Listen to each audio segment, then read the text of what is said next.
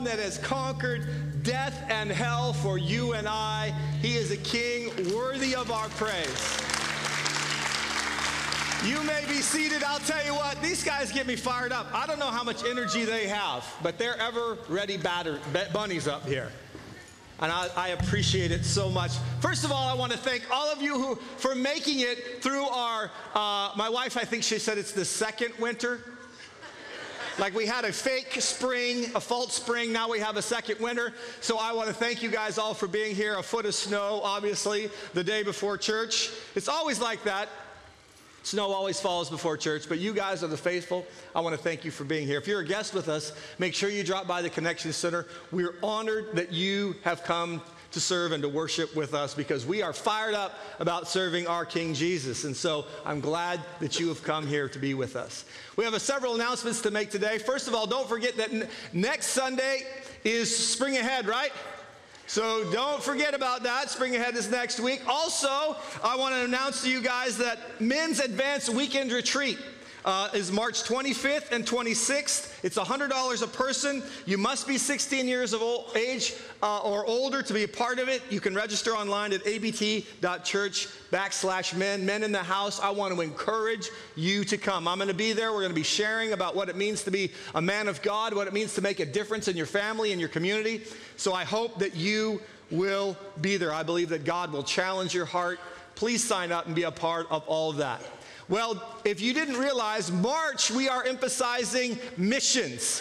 March is all about missions, global, local impact, and so we are going to be spending all month talking about it. So watch this. Let's watch this video and see what it's all about. Hey, I'm Spencer Moore. I'm one of the pastors here at ABT, and I want to introduce a new department that we have at our church. It's called the Local and Global Outreach Department. The goal of this department is to provide opportunities for you to get involved in what we're doing outside the walls of the church. We'll be dedicating the month of March specifically to missions here at ABT. We want to equip you and inform you of the opportunities that you can get involved both locally and globally. During the month of March, we'll have a team of people in the lobby providing various opportunities for you to be able to serve. Our goal is to inspire you to seek one of these opportunities and be engaged in what it truly looks like to be a city on a hill.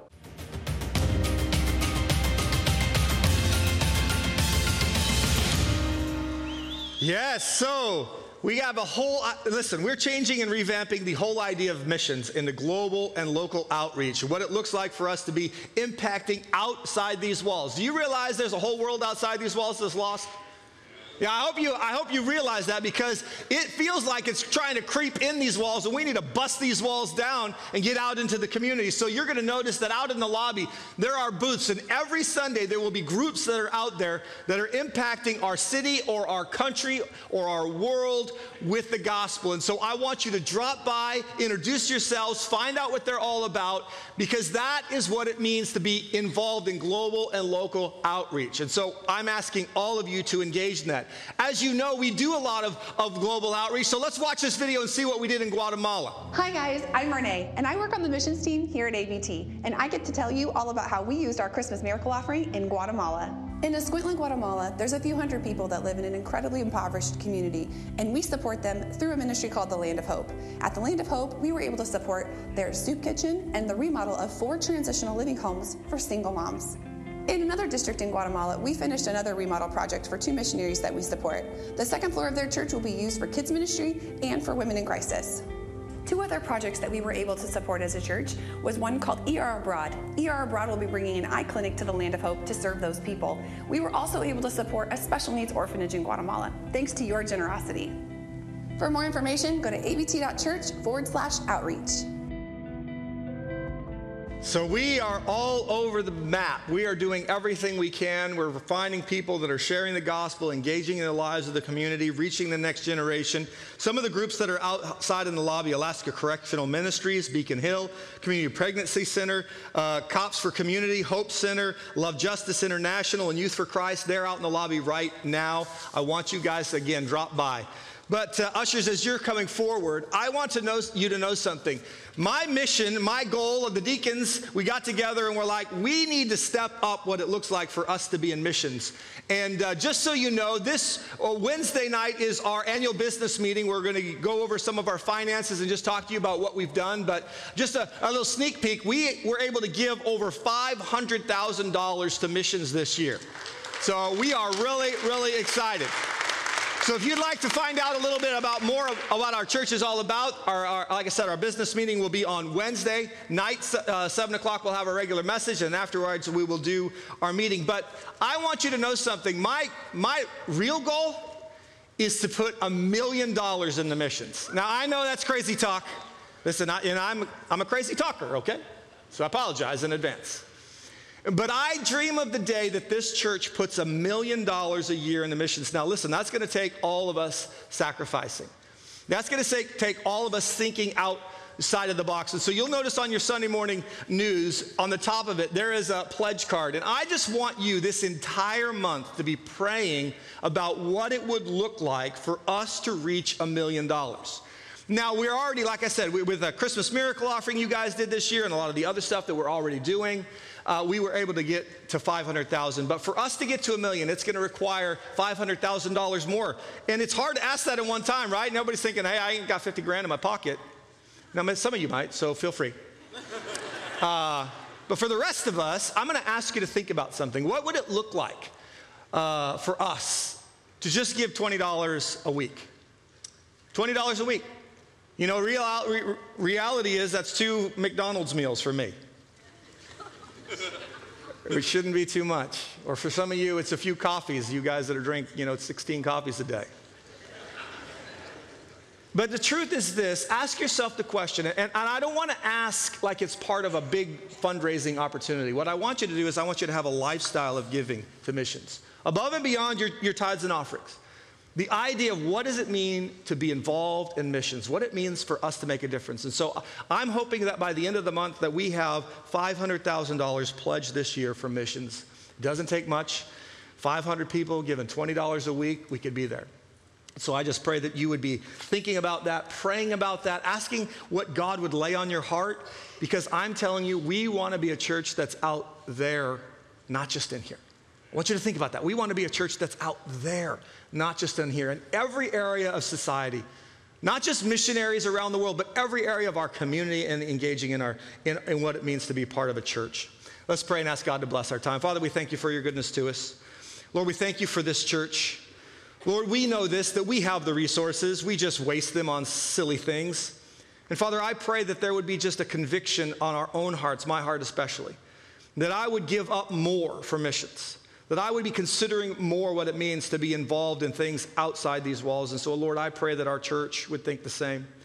What does it look like for us, for you to use us to make an impact in our world? Lord, I thank you for the opportunity, and I thank you for those that are here. And, Lord, I thank you for those that we're going to reach. And I thank you for your Spirit moving upon us. In Jesus' precious name. And all God's people said, amen.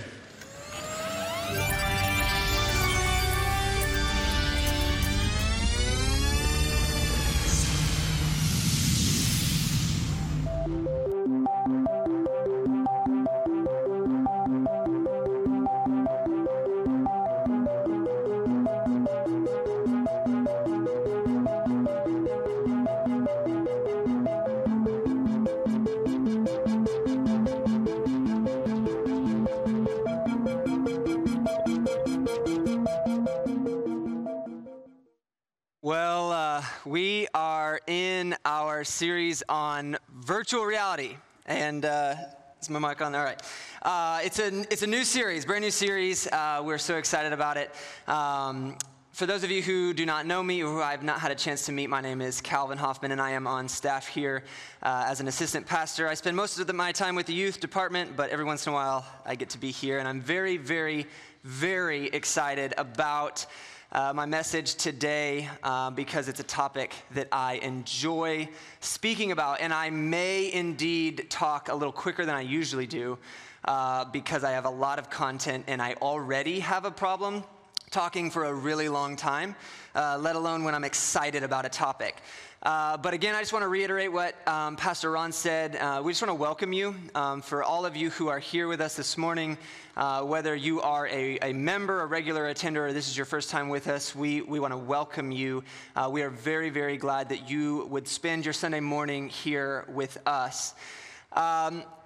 I love the topic of what I'm going to discuss today so much that, in fact, at ACS, we are actually in a semester-long series on this topic. So I have lots of information. I've already preached about 9 times on this topic, and I've been asked to consolidate everything that I've preached basically into one sermon. So already pull out your phones, change your plans, everything you thought you had going on after church, just cancel it, because we'll be here. We used to have 2 services. We'll just have one long service that goes from Sunday morning to Sunday night. No worries. No, I'm really actually going to try to keep it concise. Okay, so I get to speak today on the topic of identity. Okay, and we just came out of our introductory sermon series for the year called Resolutions. And during that time, we discussed the critical components of what it means for us to be the salt and the light of the world as we are commanded to be in Matthew chapter 5. And so, you know, we kind of subtitled that A City on a Hill because that's exactly what Jesus commands us to be, the salt and the light, like a city that is on a hill. We cannot be hidden. And so we went through the various aspects that we kind of identified that were maybe a little unique to us, but that were very, very critical components of us being the salt and the light, that city on a hill. And today now starts a new series where we are going to dive into that first aspect of what it means to be a city on a hill, which is to know our identity, okay? And so we're going to spend the next several weeks discussing our identity, because it is our identity that ultimately determines what we do, how we think, how we act, our attitudes, our mindsets, everything.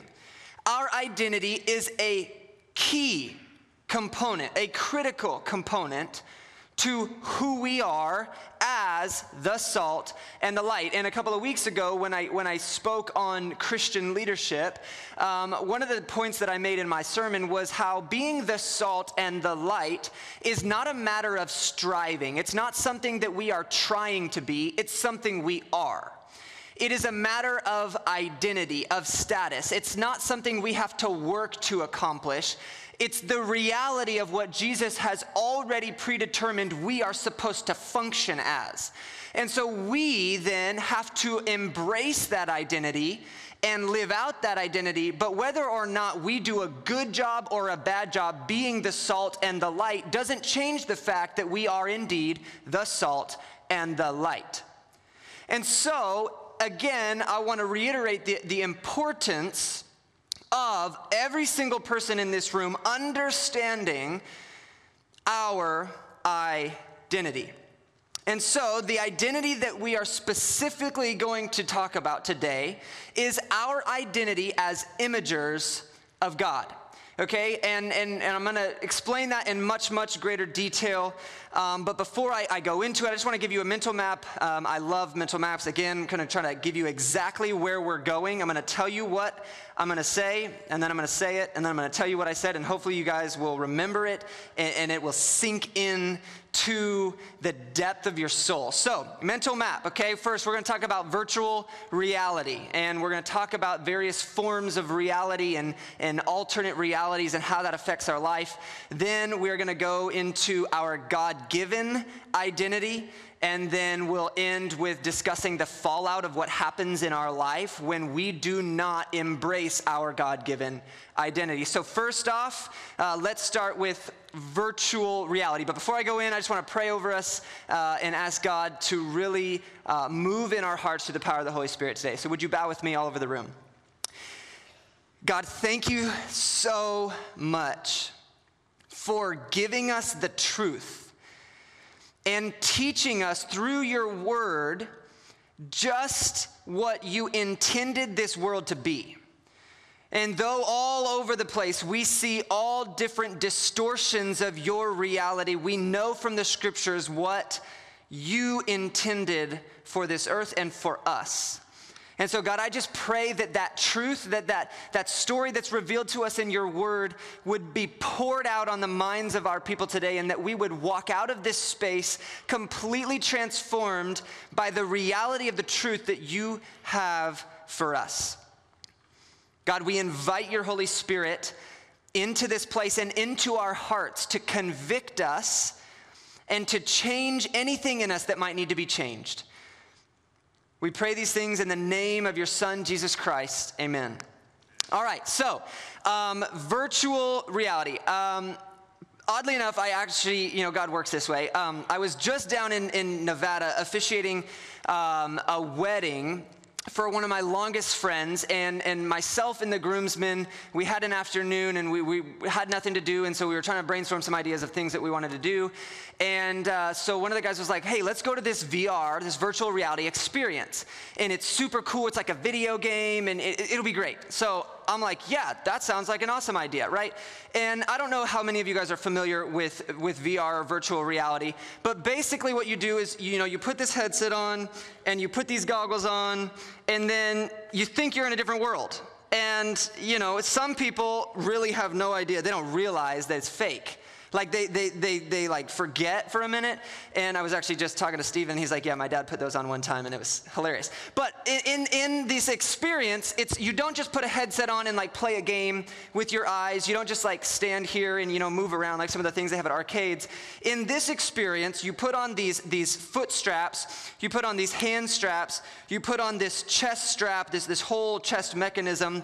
You have eye goggles, you have headphones, and then you have this weapon. And it's just a, you know, a toy weapon. And then you go into this big open arena. It's pitch black. I mean, you don't know that because you have goggles on, but it's pitch black. And your objective is 2 versus 2 to eliminate the other players. And so you're in this big empty room, but when you have your goggles on, you think that you're in this like, almost like a Halo video game like map. And so 2 people start on one side of the map and 2 people start on the other side of the map. And when, you know, the countdown on your goggles gets to 0, your objective is to navigate through all of the various barriers and different things to then find the other players and eliminate them. And if you get eliminated, you have to walk back to the start point of your base.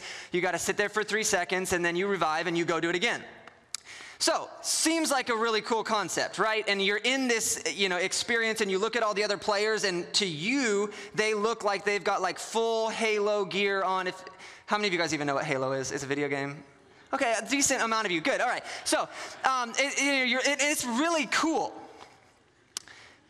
The problem is that I unfortunately suffer, and I mean suffer, from extreme motion sickness.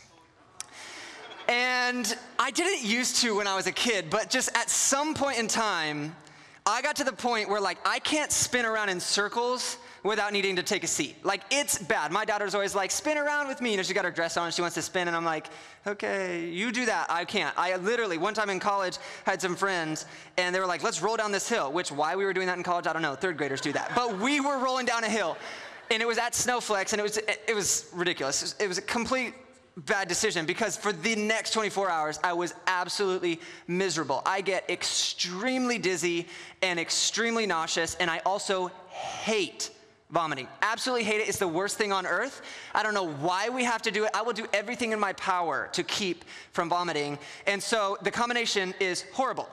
So all of that being said, I get into this virtual reality experience, and immediately I'm like, oh, this is not good. This is not good, because the goggles, you have to keep the goggles like perfectly on your face, or else there's like this little bit of a blur, so then it makes it even worse. But of course, with all the gear on and you're running around, they don't stay perfectly on your face. And so middle of the first 7-minute round, I'm like, oh man, I don't know about this. I'm like, this doesn't feel good. First 7 minutes is up. We get to the second minute, 7 minutes, and I'm like, oh, I'm like taking my goggles off. I'm like looking around. I'm like, no way, this is actually what it looks. Anyway, I'm like, I can't, I literally could not do it. And they had like these moving, well, they didn't really have them. In your head, they had like these moving sidewalk things that like you think, oh, if I step off of this, I'm gonna fall, but you're not, all right? And then it's not until you take the goggles off, you're like, you have gotta be kidding, it's literally the floor.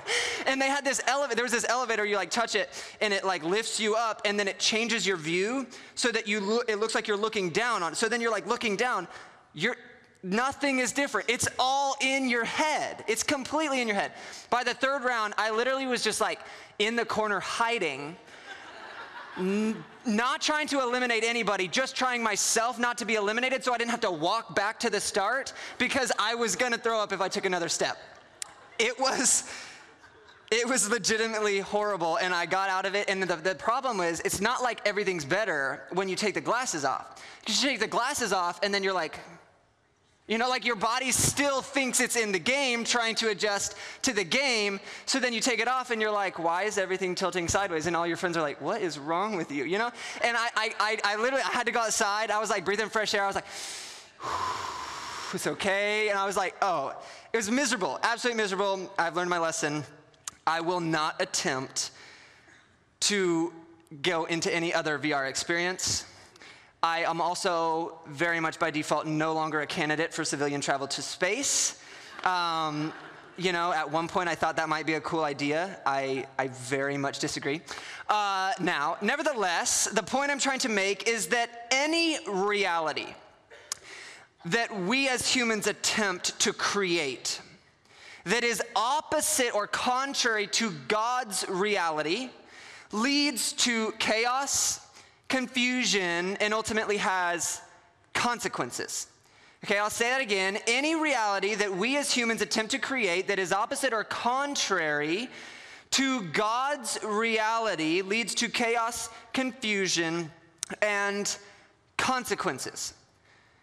You see, truth, which we are going to discuss later on in the year, truth is according to the scriptures and as said by Dr. Del Tackett, reality as it pertains to God. Okay, so truth is what God determines is real. It's what he established as right.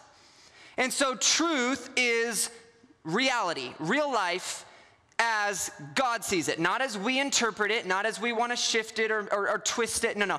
What God says is real. It is true. It is reality. And when we as humans try to alter that reality in any way, it causes confusion. It causes chaos, and ultimately there are consequences. And you see, that's exactly what the devil is trying to do. He's trying to manipulate God's reality, truth, and confuse us in any and every way possible so that we do not live in truth, but we live in chaos. We don't have right and wrong, clear understanding, purpose, intentionality, and meaning. We have no idea what to do, and that's exactly his goal. His goal is to deceive us away from truth, because truth is reality, and reality leads to life and peace and joy and eternal salvation. And he, of course, doesn't want that. And so I want to give you some examples, right? Like just a modern practical example. We live in a world where identity confusion is extremely prevalent. Everywhere you look, there is all kinds of identity confusion. We have identity theft. We have midlife crisis, identity crises. We have sexual identity confusion, gender confusion. There's all kinds of confusion because what is screaming out in the hearts of people is, who am I? Who am I? What am I doing here? Why do I exist? Am I really just a random chance of billions of years of evolution that just so happened to make me the result of my desires and lusts and cravings? Or is there something more? And so everybody's asking themselves the question, who am I? What am I doing? Why am I here? Why do I exist? What's my purpose? Where's my value? And I want to read for a second. This is derived from the Mayo Clinic's website. I just want to read a list of mental illnesses. And this is relevant because so much of our identity is tied to the knowledge that we have and what we accept within our brain of who we are. And so when we don't have a God-given identity founded on the Word of God, then our mind goes into chaos, constantly trying to figure out and establish who we are. And so it leads to all kinds of illnesses. And so this list that I'm about to read is the categories of mental illnesses. This is not an exhaustive list. This is simply the categories, okay? So you have neurodevelopmental disorders, schizophrenia spectrum and other psychotic disorders, bipolar and related disorders, depressive disorders, anxiety disorders, obsessive compulsive and related disorders, trauma and stressor related disorders, dissociative disorders, somatic symptom and related disorders, feeding and eating disorders, elimination disorders, sleep and wake disorders, sexual dysfunctions, gender dysphoria, disruptive impulsive control and conduct disorders, substance related and addictive disorders, neurocognitive disorders, personality disorders, paraphilic disorders, and other mental disorders. Wow, we are really messed up. In all of these categories, these categories are the world's attempt to try to put their words to or to wrap their minds around sin. And what I'm not saying is that if you suffer from mental illness, you have sin or you are a sinner because of it. What I'm saying is all the mental illnesses that we have are a result of sin. Because sin comes out of identity crisis. And so we look into the world and we have chaos everywhere. We've got confusion everywhere. We have every culture and race and people group trying to decide what is true, what is good, what is right. We have got everything. And we've got one gender that hates another gender, and then we've got a million genders, and then we have all of these ways that we're trying to categorize and wrap our mind around sin. And the problem is, we don't actually then look to the source of truth. We just go to other forms of alternate reality to try to ground ourselves, and then it just leads to more confusion, more chaos. And so the question that we must then ask is, well, what is our identity? What is our identity? Identity. And so very briefly, I just want to, define identity. Identity is the fact of being who or what a person or thing is. Okay, and so just for a minute, and I'm not saying this, just you are a human. You are a human being. You are not an animal. You are a human, and you were created very intentionally and very specifically for a purpose. Every single human is created either male or female. And it does not matter what you feel or what you think, that is truth. Because it is the fact of being who or what a person or thing is. If you are a mother, then guess what? Every single day when you wake up, you're a mother. Now, you may wake up and say, I do not want to be a mother today. I am over it. Kids, you can wipe your own behinds. I'm not doing it one more time. But that doesn't change the fact that you're a mother. Children, same thing. If you were here, you were birthed from somebody, okay? You are a child. It is part of who you are. You can't change it. You might say, I don't want those parents. Or maybe your parents said, I don't want you, and that's a different story. That's still a various alternate form of reality. But nevertheless, you're a child at one point, and your parents may have passed, but you were a child. And so there are things within nature that are by definition real. Trees are trees. Water is water. And yes, you know, science, we can change all this stuff. But there are things about identity. It's the fact of who or what a person or thing is. You could also say the condition or character as to who a person is, the qualities, beliefs, etc., that distinguish or identify a person or thing. And that's just a deeper understanding. But ultimately, we must realize and remember that any time we try to take our identity, the fact of who we are, and we try to shift it and change it, and create some form of alternate reality where we're something that we're not, it leads to confusion, chaos, and ultimately there are consequences.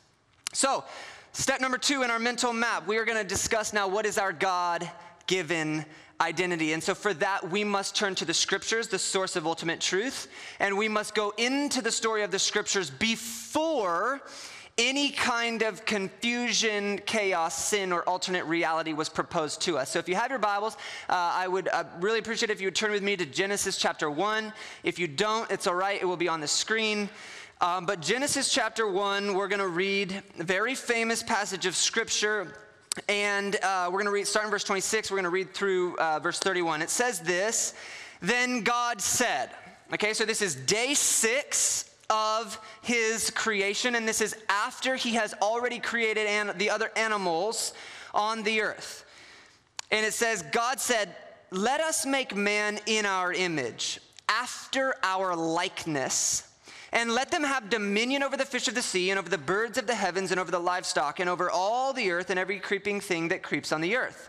And so God created man in his own image. In the image of God, he created him, male and female, he created them. And God blessed them, and God said to them, "Be fruitful and multiply and fill the earth and subdue it and have dominion over the fish of the sea and over the birds of the heavens and over everything that moves on the earth." Okay, and that passage right there that's highlighted is specifically relevant because the mandate of what we were supposed to do ties back to our creation order of who we were. And so I will draw our attention to that later. And God said, "Behold, I have given you every plant yielding seed that is on the face of the earth, and every tree with seed in its fruit, you shall have them as food. And to every beast of the earth, and to every bird of the heavens, and to everything that creeps on the earth, everything that has the breath of life, I have given every green plant for food." And it was so. And God saw everything that he had made, and behold, it was very good. And there was evening, and there was morning, the 6th day. And so, that being said, I want to turn your attention back to verse 26, okay? And I want to just, verse 26 and 27, and again, it's highlighted on the screens. Yeah, right there. It says, "Let us make man in our image after our likeness." And so God created man in his own image. And many people, and I've heard it myself, many people try to come up with what they believe that means, or they try to come up with an understanding or a description of what it means for us to be made in his image. And generally speaking, they use things like, well, because we have mental capacity to reason, or we can communicate through language. That means that's how we are made in the image of God. Or people will say things like, well, we have self-awareness. We have this sentience. We know and can ponder our existence in the cosmos. And so that makes us unique. And some people will say, oh, well, we have free will. And because we have free will, that is what makes us, made in the image of God. And some people are like, well, no, we have a soul. And because, animals kind of have free will, or at least we think we do, or is it all instinct and reflex? We don't know, but, And so it's not about that. It's about having a soul, this eternal aspect to our being. And so, there's all these reasons why or how people try to explain what it means for us to be made in the image of God. And there's just a couple of problems with using these things to define what's being said. And it's two parts. One, if any non-human life form ever exhibits any of these characteristics that you see on the screen, does that make it made in the image of God? So for example, if, you know, an animal, like let's say a dog, because I know there's some dog lovers in here and I know you think your dog has emotions for you. If your dog ever seems to indicate or show any emotion, does that mean it's made in the image of God? If any animal that ever existed seemed to act not out of instinct, but actually had a reasonable response, would that make it made in the image of God? How many of you guys have seen the Jurassic Park World series? Some of you? Okay, one of the things in there is that like they believe that Blue has like this ability to reason and think outside of just instinct. And she's this beautiful creature because she has this intelligent life, right? So, but would that make that animal made in the image of God? Well, of course not. We would say, well, no, it's different. But I'll take it a step further. Even, human life. I would hope that every single person in this room believes in the sanctity of life and believes that life is special and is unique and is created in the image of God, and therefore life, when it begins at conception, when it becomes two individual beings into a one new unique being, that it is special, made in the image of God, and it is for the purpose of fulfilling God's plan for its life. And so though it cannot protect itself, we should protect it because life has sanctity. But let's just take for a minute a simple-celled zygote in the mother's womb. And let's just look at this list of things that people generally use to explain what it means to be made in the image of God. And let's say, does that simple-celled, unique still organism have intelligence, reasoning ability, self-awareness, emotion, the ability to commune with God or with other people, the presence of a soul or a conscience or a free will? I mean, if it can't list those things, are we saying that form in a mother's womb is no longer life? Well, of course not. We would say, well, no, but it will grow into that. But what we are saying is that, so then that's not necessarily in the image of God. It has the potential for being the image of God. And what we would say, well, no, it can't be that, because then that would mean that it's not the image of God just yet, but that it will be. And so when we use these things to explain what it means to be in the image of God, we run into some philosophical problems. And so the point that I want to make is that being made in the image of God is not a matter of ability, but identity. It's not a matter of what we can do, it's a matter of who we are. Because if any human at any point, whether handicapped or non-handicapped, couldn't be any of those things that we just said, would they be any less of the image of God? Absolutely not. And so being created by God in his image is not a matter of what we can do or some ability that we possess, but it is a matter of who we are, a status that makes us unique from all other creation. And I want to explain the point as such. You see, in the English language, we have several different uses of the word in, and it can be a noun, it could be a preposition, it could be, I think, an adjective and an adverb, and if I'm wrong, you can correct me later, but it has various different uses. And so, to give an example, I could say, hey, Hadley, go put the trash in the trash can, or put the dishes in the sink, and the word in is used to help explain a location. In the sink, not on the trash can, not by the trash can, not around the trash can, in the trash can, right? And sometimes she gets it confused. So you gotta be very specific. Or you could say, I broke the mirror in pieces. And the word in is used to help explain the result or what happened as a consequence of me breaking the mirror. It's in pieces. And another way that you could use the word in is to say, I work in education. It's a field of operation. In other words, you could say, I work as an educator. And that final use that I just explained is similar to what we could understand in this translation of Genesis, where it's God created us as his imagers. It is a status of existence. He created us after his likeness. And so what that means is that we, human beings, unique creation, were created different from all the other life we see on this earth to be the physical, tangible manifestation of God's divine presence and authority on this earth. We were created, formed out of the dirt, to then elevated into a status of God's divine royal imagers, his image.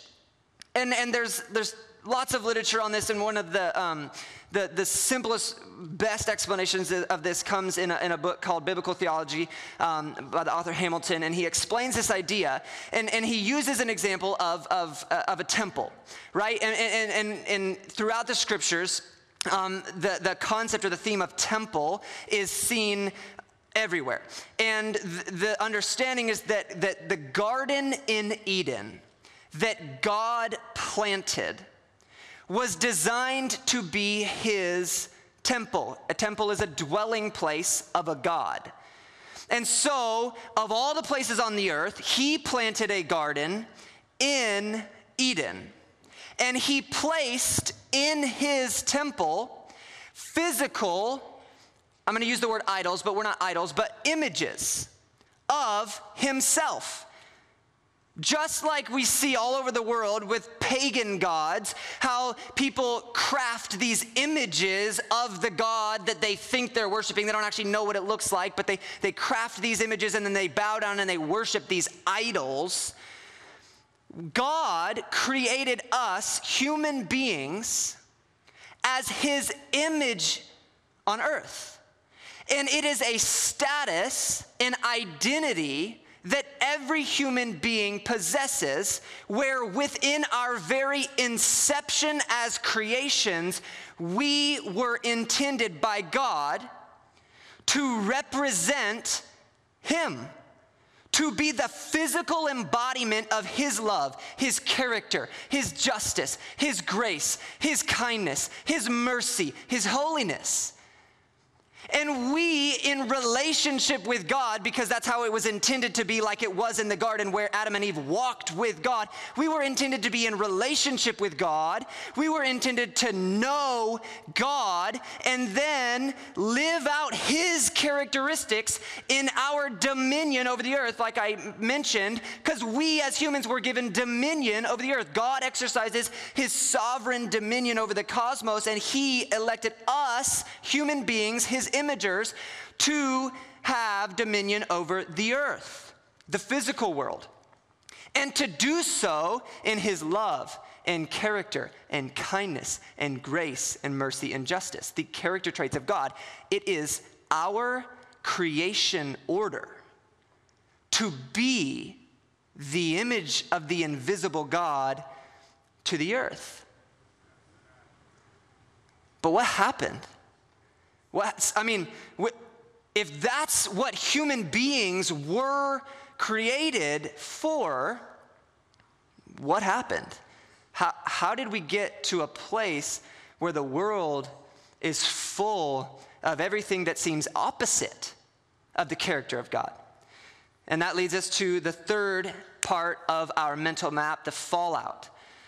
You see, in the beginning, if we continued to read in the story of Genesis, we would see that one of God's divine spiritual beings came to Adam and Eve, and he proposed an alternate reality to them. He came to them and he said, hey, I know that God said, don't eat from the tree of the knowledge of good and evil. But God's lying to you. His truth, his version of reality is not what's best for you. Because if you eat from that tree, just imagine the reality of what your life could be. You could be like God. You don't have to be his imager. You could be your own imager. You could use your creation. You could use your status, your ability, your gifts, everything that God gave you to reflect him. You could actually use that for yourself. And so immediately, Adam and Eve look at the fruit and they see that it seems really delicious. And that thought of living in an alternate reality where their God, not the image of God, seems pretty enticing. And so, in fact, that's what they do, is they take from that tree the forbidden fruit, and they choose a reality opposite of God's reality. And then, immediately they realize, what have we done? We're naked. What happened? Where did this guilt come from? Where did this shame come from? Where did this embarrassment come from? We're no longer the image of God. We've taken that and we've distorted that and we've ruined that, and now we got to hide from God. And the thing is, that's exactly what the devil did. Is the devil, the serpent, did the exact same thing. He did not want to be what God created him to be. He wanted to be God. And so after he makes the decision to rebel against God, he goes to the humans to convince them to do the same thing. And now we live in a world where the devil and his demons for thousands of years have been pulling the same exact trick on all of us. Hey, don't do it God's way. Don't reflect his character. Reflect your own. You do you. Man, get that promotion. Get that house. Get that status. Get that girl. Get that family. Get that boat. Get whatever you want. It's your life. Man, live it to the fullest. Use your free will. Use your talent, your ability. Use it for you and do what you want. And so many humans are like, yeah, that sounds pretty good. I get to do what I want. What's right in my own eyes. I don't have to listen to God. And so we see the fallout. We see nation rising against nation and people against people, race against race, gender against gender. We see all kinds of hatred because everybody's doing what's right in their own eyes. They're all living in their own form of virtual reality, and the problem is my virtual reality conflicts with your virtual reality, so we got some problems because you see your virtual reality that you're chasing after, that the devil's convinced you is right, actually directly gets in the way of mine. And so that's a problem, and now you're my enemy because I don't like you, because you're getting in the way of my virtual reality, the alternate reality that I'm trying to experience, that I'm trying to hold on to, that I want. And so then we have animosity and we have hatred. And then we get into a marriage, and then the devil's like, dude, is this really what you wanted? You're tied down. You gotta have kids. Man, you gotta get out of this. You gotta get out of there. Don't do that, right? And so then the devil takes us to another reality, and it's never ending. Because all he's trying to do is to convince all of us to be in chaos and confusion instead of just accepting truth. That we are here on this earth. We exist for God, not us. Your life's not about you. It never was. The reason human beings, the entire human race exists, is to be the image of God and to subdue the earth and cultivate the earth and bring life to the earth in the character and nature of the one who created us. To bring goodness, truth, and beauty in everything. And yet, all we care about is us, ourselves, what we want to do. You see, the devil and all the demonic forces that rule this earth are hard at work to continue deceiving humans into choosing an identity alternative to the one God gave them. And that's why Ephesians says that we wrestle not against flesh and blood, but against the principalities of the darkness of this earth that rule the air. Because we live in a world where there are invisible spiritual forces hard at work to get your attention and to say, hey, don't do what the Word of God says. Hey, don't read the Bible where you actually might know truth. Spend hours on social media where I can subtly convince you that everything on there is actually what you want, when in fact, it's fake. Ever heard of a filter? Literally the definition of fake. It doesn't exist. The perfect world doesn't exist outside of God's reality. But the devil will do everything he can to keep us from choosing God's reality, and so he distracts us. And he feeds our flesh. Oh, he gives us the things that make us want to satisfy ourselves even more. So then we get so addicted to feeding our flesh that we can't get out of it and choose to live by the Spirit and actually be who we were created to be.